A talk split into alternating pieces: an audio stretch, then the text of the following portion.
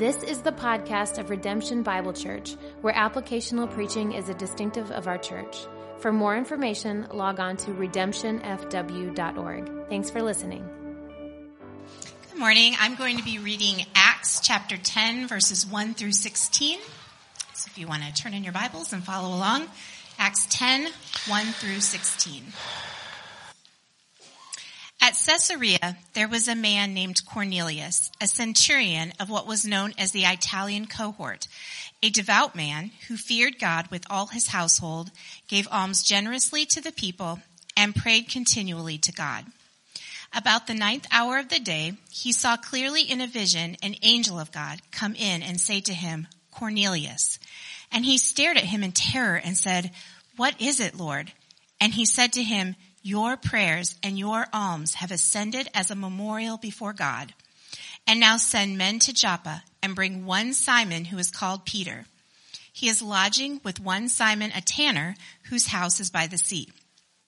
When the angel who spoke to him had departed, he called two of his servants and a devout soldier from among those who attended him.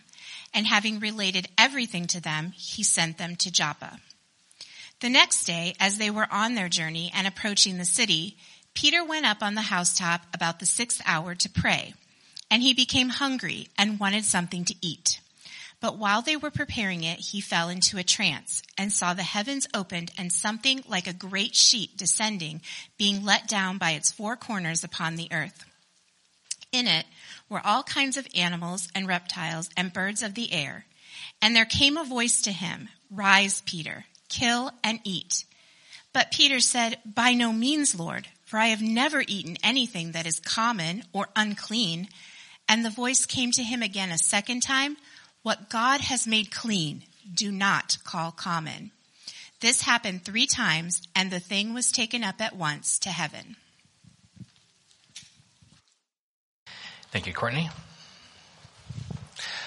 All right, this morning I want to start by talking about faith. Faith, trusting in God, faith, believing faith. Faith is essential to Christianity. Faith is as essential to Christianity as taco shells are to tacos. I know it sounds like a bad illustration, but just follow me for a minute, okay? Uh, if you have anything else besides taco shells, you don't got tacos, right? So if you have tortilla chips, you don't have tacos, what do you have? You have nachos. If you have, sa- uh, um, I just give you the answer. If you have lettuce, what do you have? You have salad. Okay, taco salad. All that is is is salad trying to be cool and be like tacos, but still at the end of the day, it's just salad. Without okay, maybe not a fantastic illustration, but let me just pull it around to say, without faith, without faith, without the foundation of trusting Jesus Christ, who died for your sin and who rose again, without faith in Jesus, you have no Christianity, no true Christianity. You need faith. You need faith to begin your journey, your walk with Jesus. And you need faith all throughout. And there are times, and we're going to see this several times today, when there are statements in God's Word that are just hard to reconcile. And what reconciles those things is a faith in God. Maybe that we can't see it all, but God sees above that. And I think this story really illustrates a couple of key truths that might seemingly be contradictory, but faith bridges the gap. So we're in Acts chapter 10, and this is such a key event. What's happening in Acts chapter 10 is the gospel is coming to the Gentiles. And God brings the gospel now to those who weren't Jews. So up to this point, lots of people have been saved. The vast majority have been Jewish people. But now God is going to bring the gospel message to Gentiles and they're going to believe it. And I think that as I was reading and studying and asking God, what is the point of this story? I think it's really clear and it becomes the big idea of the day. Write this down. God wants to save everyone. God wants to save everyone. Now, if that's a little bristly this morning, I, I, want to share this verse to kind of really back that up and say it as clearly as I can. Here, 2 Peter 3, 9, which says, The Lord is not slow to fulfill his promises, as some count slowness, but is patient towards you, not wishing that any should perish, but that, church, what does it say? But that all should reach repentance.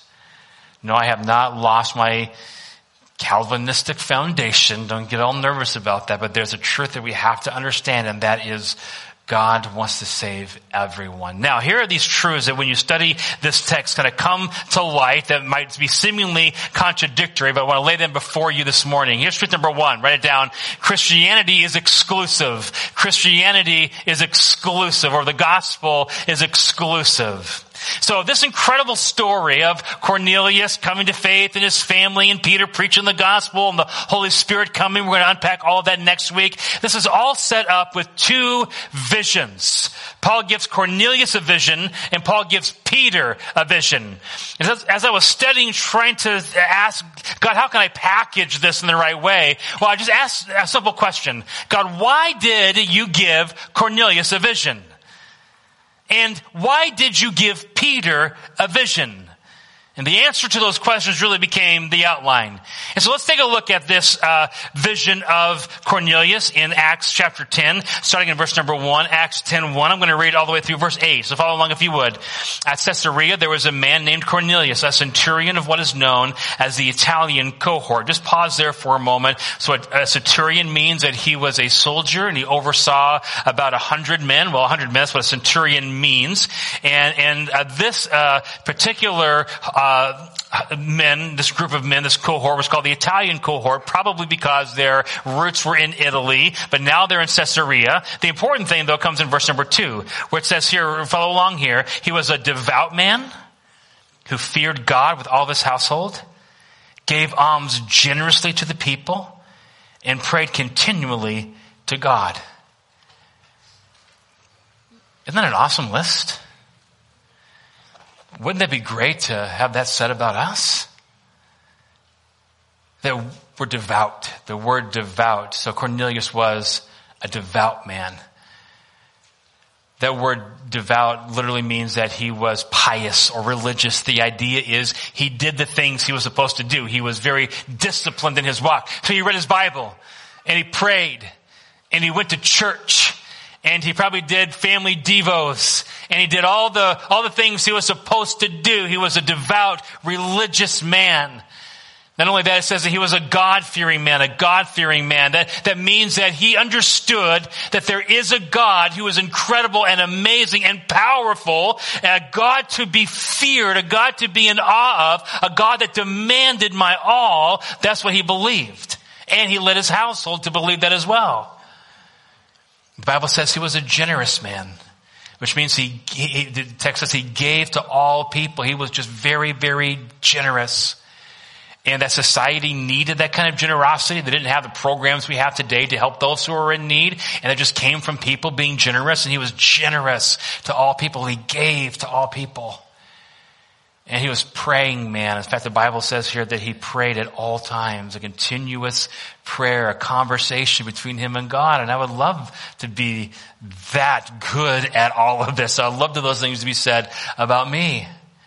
And I think that if Cornelius is your neighbor and you're observing all this, wouldn't you be like, yeah, that dude's saved? For sure he is. Look at all the things that he does. He's for sure okay with God. He's for sure good with God. Probably not going to go on my neighbor outreach plan list, you know? He just, he seems to be doing the right things. But was he saved? Was he? Because God gives him a vision. And God says, Hey, I see your prayers and your alms, and they've come up before me. But there's something else you need to hear. There's something more you need to know.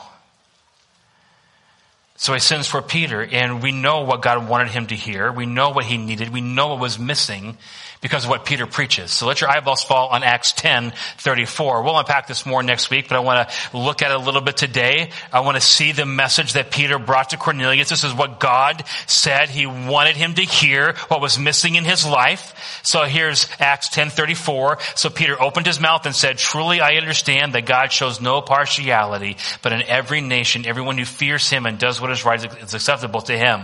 As for the word that he sent to Israel, preaching the good news peace through Jesus Christ. He is Lord of all.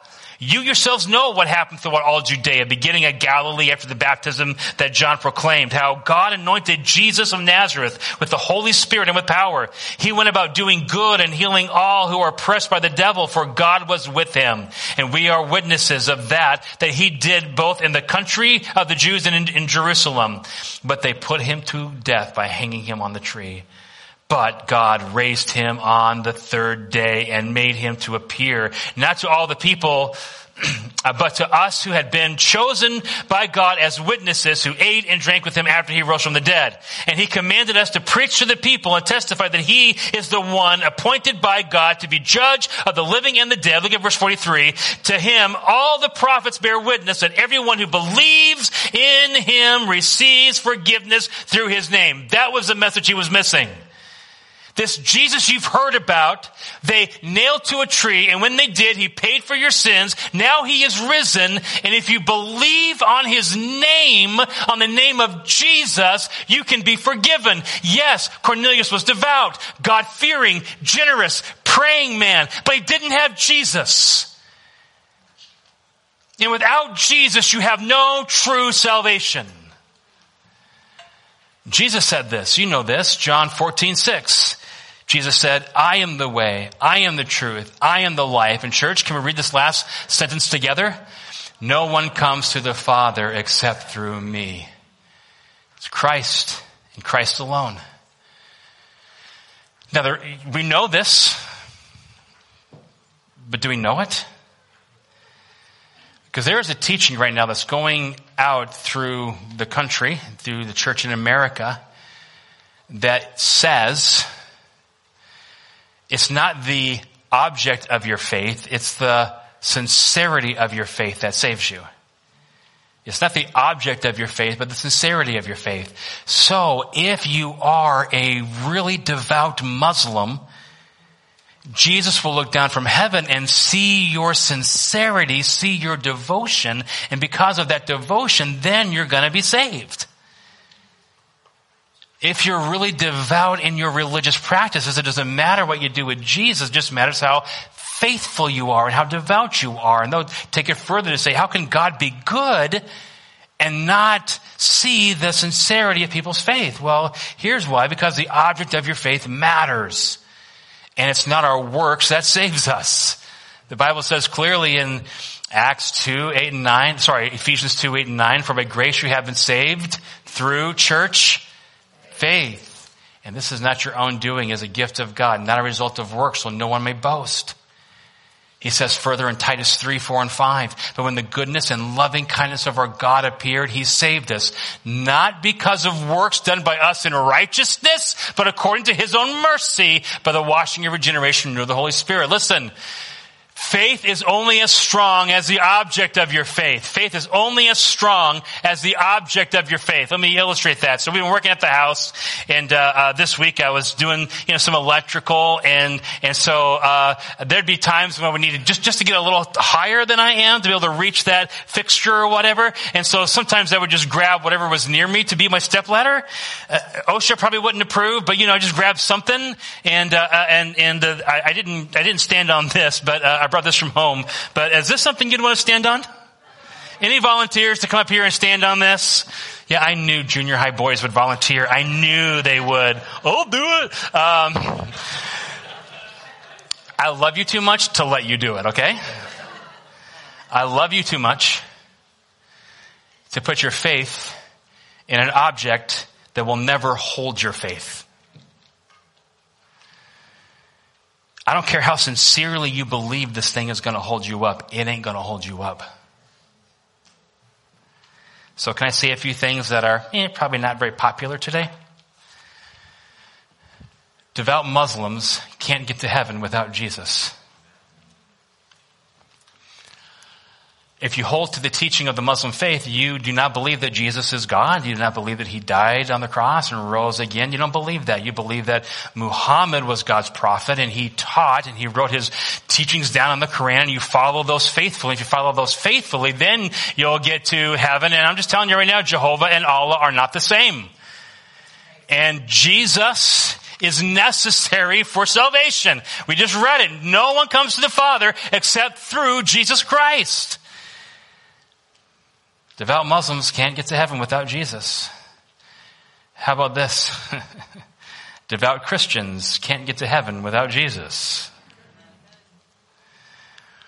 Now, let me use Christians in a very general sense because across our country today there are a lot of Christian denominations. And there are a lot that teach some things that just are not in sync with the Word of God. We happen to be October 31st of 2000, was this 21? I almost said 2017. Where am I at? because in October 31st of 1517, 1517, Martin Luther nailed to the Wittenberg Castle walls 95 theses, and he was a priest, and he was on his knees uh, trying to earn his way to heaven through the, uh, the, the the working of the church. And as he was doing that, he was reading in his Bible, "The just shall live by faith." The just shall live by faith, Romans 1.16, which is really based on Habakkuk 3.5 but the just shall live by faith. And he's like, it's not right to, to believe that I have to do all these works, all these sacraments to get to heaven when it's by faith and faith alone. We know that because Ephesians 2 says this, by grace you have been saved, here again it is, by grace you have been saved through faith. And this is not your own doing, it's a gift of God, not a result of works, so no one can boast. But how about in our church?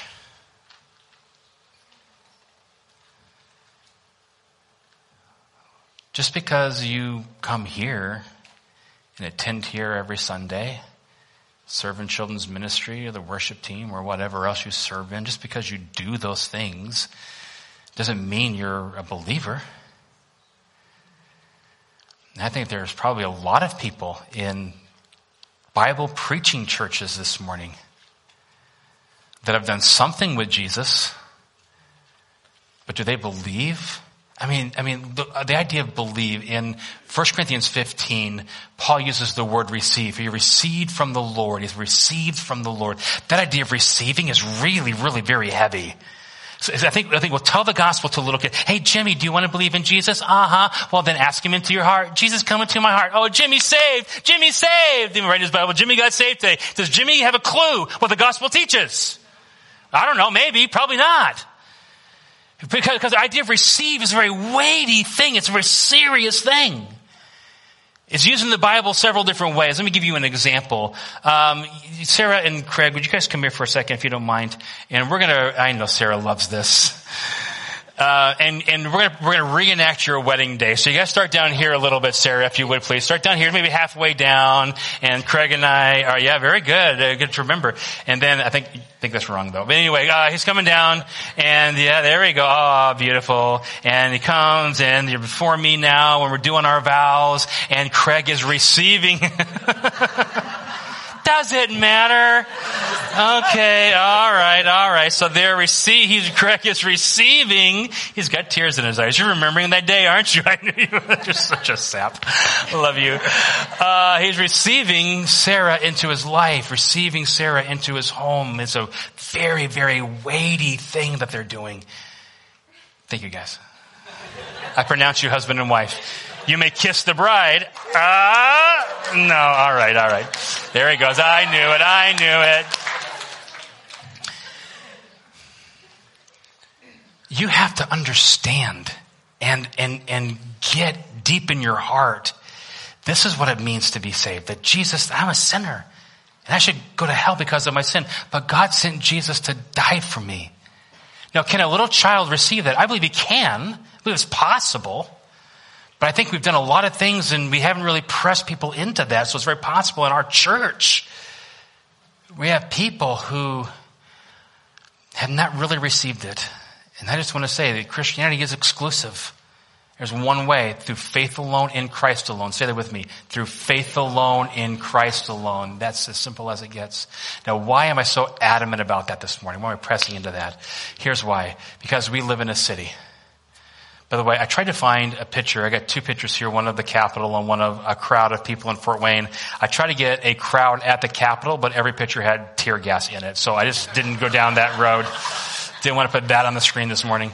Uh, but uh, I remember very clearly one time where Courtney and I took Landon on a special day. This was a long time ago now. It doesn't seem like that long ago, but it was. And we took Landon, we took him by train. He loved trains. We took him by train from South Bend to Chicago. We took him to Noodles to get some macaroni and cheese. We took him to the Lego store. It was a great day, very fun day with Landon James. And um, uh, but I remember walking the streets of Chicago and looking at all the people, and the thought hit me hard Every single one of these people are going to stand before God one day. Every single one. Everyone. Do they know Jesus? Every single person you see tomorrow will one day stand before God. Every single one. And they need Jesus. You will stand before God one day. And so the question I have for you this morning is, what have you done with Jesus? What have you done with him in your life? Have you believed? I just think it's vital for us. I think we can easily excuse our pious neighbors. I think we can easily excuse the religious persons around us and convince ourselves that we don't really need to share the gospel with them. But I'm telling you, let's just assume everyone needs the gospel. You with me on this? Let's assume that. The gospel is exclusive, although Christianity is exclusive. But I also want to point this out to you. second truth that we're going to lay alongside that. Second truth is this. Christianity is accessible. Christianity is accessible. So the question one I asked is, why did God give Cornelius a vision? He had to give him the vision because his religion wasn't enough because it was devoid of Jesus and he needed Jesus. That's why. So then why did God give Peter the vision. So Peter has this vision. Let's look at this vision together. Let your eyes fall on verse number uh, 9 of Acts 10, Acts 10, 9. Uh, the next day, as they were on their journey and approaching the city, Peter went up on the housetop uh, about the sixth hour to pray, and he became hungry and wanted something to eat. But while they were preparing it, he fell into a trance and saw in a vision the heavens opened and something like a great sheet descending being let down by its four corners upon the earth. In it were all kinds of animals and reptiles and birds of the air. And there came a voice to him, Rise, Peter, kill and eat. But Peter said, By no means, Lord. By the way, how many times did Peter say, By no means, Lord? How many times have I said, By no means, Lord? But Peter said, By no means, Lord, for I have never eaten anything that is common or unclean. And the voice came to him again a second time, what God has made clean, do not call uncommon. It'd be awesome if Peter got it, but he didn't quite get it because it happened three more times. This happened three times. And the thing was taken up at once into heaven. Why did God give Peter a vision? Well, it wasn't just because it's okay to eat bacon, though, amen. Peter had prejudices in his life. And those prejudices, based on the law that Christ has now fulfilled, he had prejudices that kept him from effective gospel witness. Now, I want to grab a couple of lessons out of here that I want to encourage us with this morning, if I can, and put before you. And here's a really important lesson that you need to know, we need to embrace as a church this morning. And the lesson is this. God is winning an inheritance of nations for his son. He is an inheritance of nations. Now I'm getting that phrase specifically from a promise out of Psalm 2. Here's Psalm 2 verse number 8 which says this, Ask of me and I will make the nations your heritage and the ends of the earth your possessions. And Jesus did and God is doing that. And we see the fulfillment of that in Revelation chapter 7. Take a look at this, Revelation 7, 9 through 10. After this I looked and behold a great multitude that no one could number, watch now, from every nation, from all tribes and people and languages, standing before the throne of, uh, uh, and before the Lamb, clothed in white robes with palm branches in their hands and crying out with a loud voice, salvation belongs to our God who sits on the throne and to the Lamb. Love it, love it so much. When we're with that multitude of heaven, there is going to be a vast array of ethnicities and colors and languages and all of them giving praise to Jesus Christ for what he has done. And God is about winning an inheritance of nations today.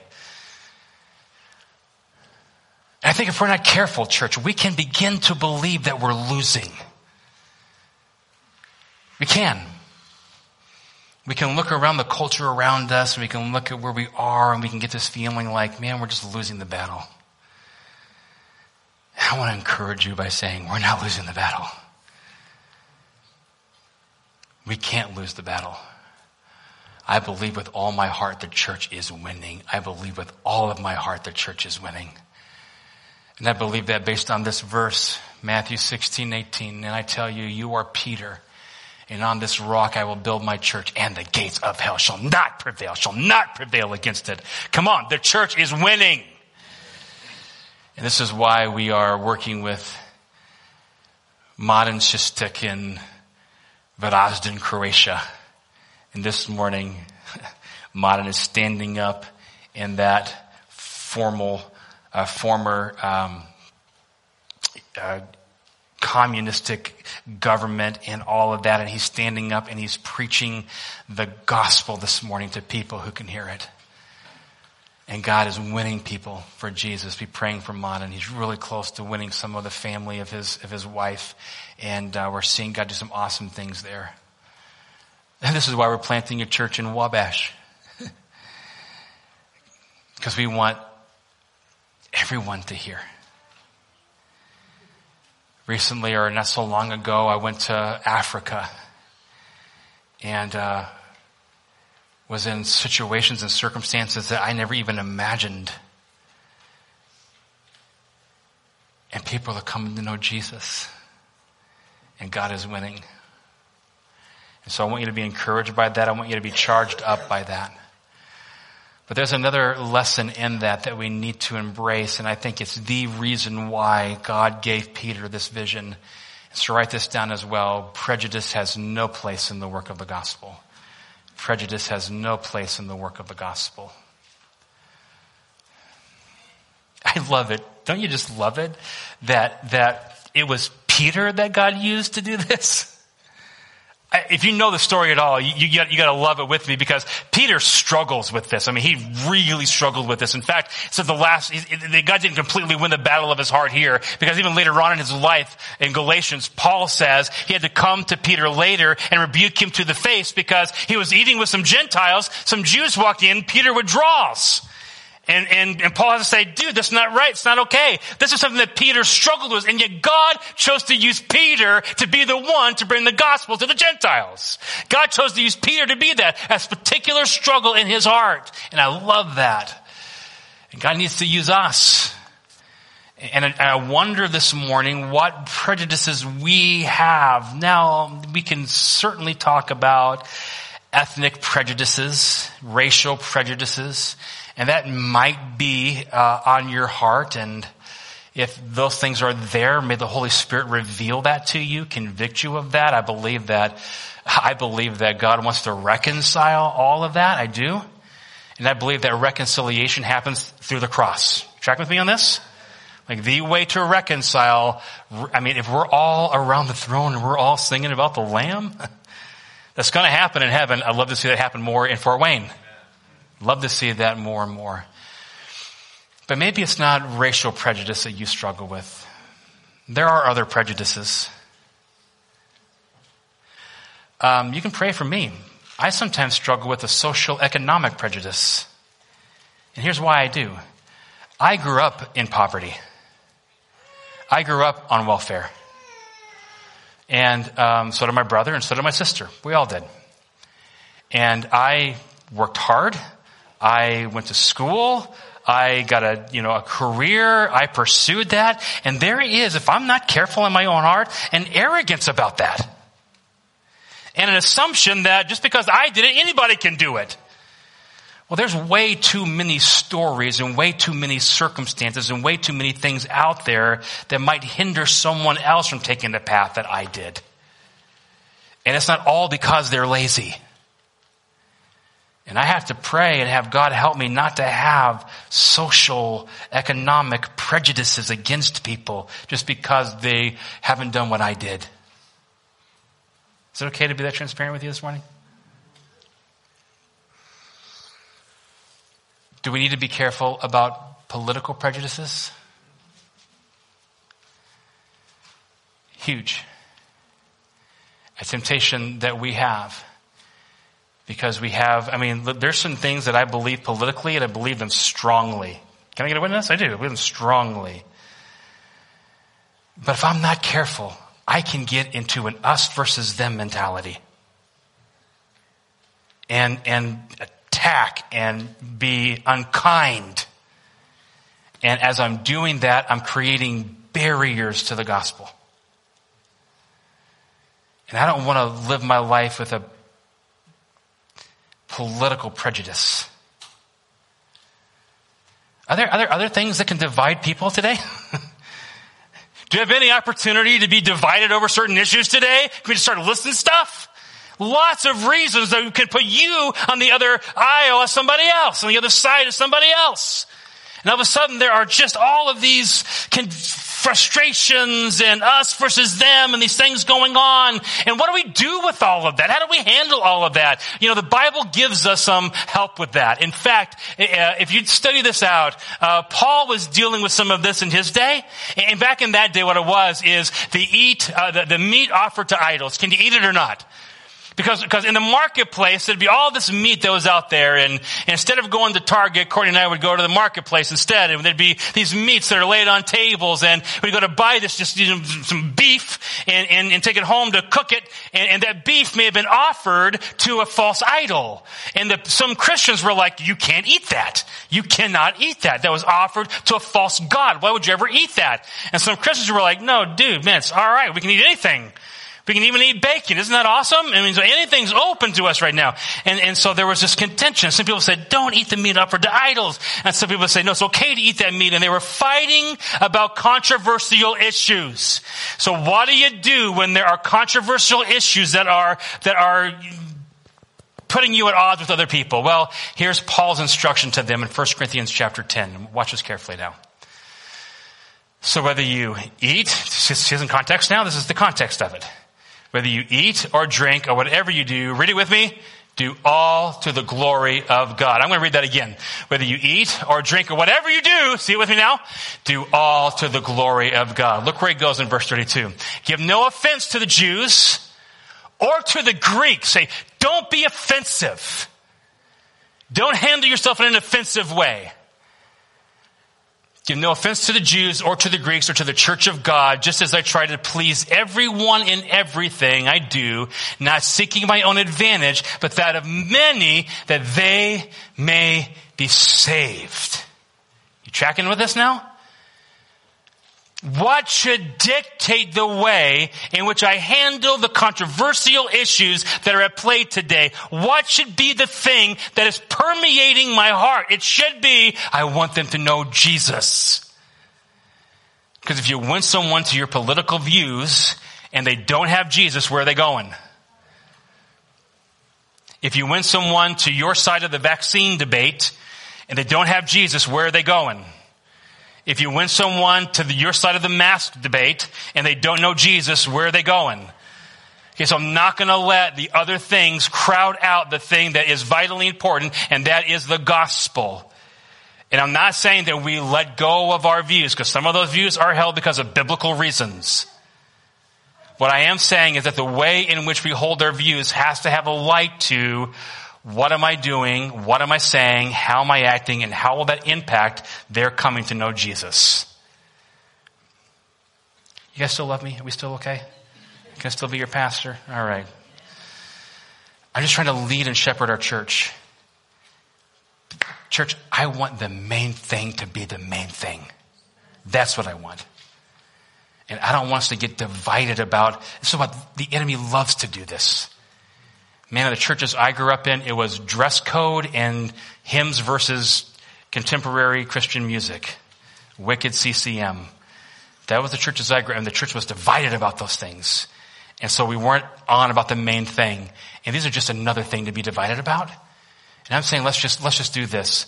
Let's preach the gospel. And here's a question for you. What dictates your thinking the most? As you were functioning in life, as you're out and about life, what is dictating your thinking the most? I, I want it to be this. What am I doing? How am I acting? What am I saying? And how does that impact my preaching of the gospel? What might be some controversial, or, how might some of these controversial topics get in the way of our sharing the gospel? And how does a church live to make the gospel alone our main passion? And that's what I'm after. And we need help with that. And we need to seek God with that. Because the reality is the gospel is access, accessible to all. And we want all to know. Can I get a witness? You guys okay with being done four minutes early? All right, fine, I'll keep preaching. I know, all right. Let's pray. God, thank you for your love and your goodness, and we need your help. God, we need your help with all these things, and I love my church so much, and I love my people so much, and I love this calling so much. I just feel so much, Father, that I'm pulling on all sides to try to bring us back to biblical truth. And I would pray that you would always help us to make the Bible our guide and our boundary. And also, Father, to make um, the gospel our number one passion. And so, Father, give us clarity of thought, give us wisdom, help us to love people well, no matter where they are. And I want to be a place that just is marked by incredible love, acts of love intentional love. We also want to be a place, Father, marked by truth. They would never capitulate in the exclusivity of the message. People need Jesus, and nothing else will do but Jesus. Father, give us that solid foundation beneath our feet, and we'll give you the praise for what you're going to do in Jesus' name. Amen. Church, okay, three minutes. You are loved.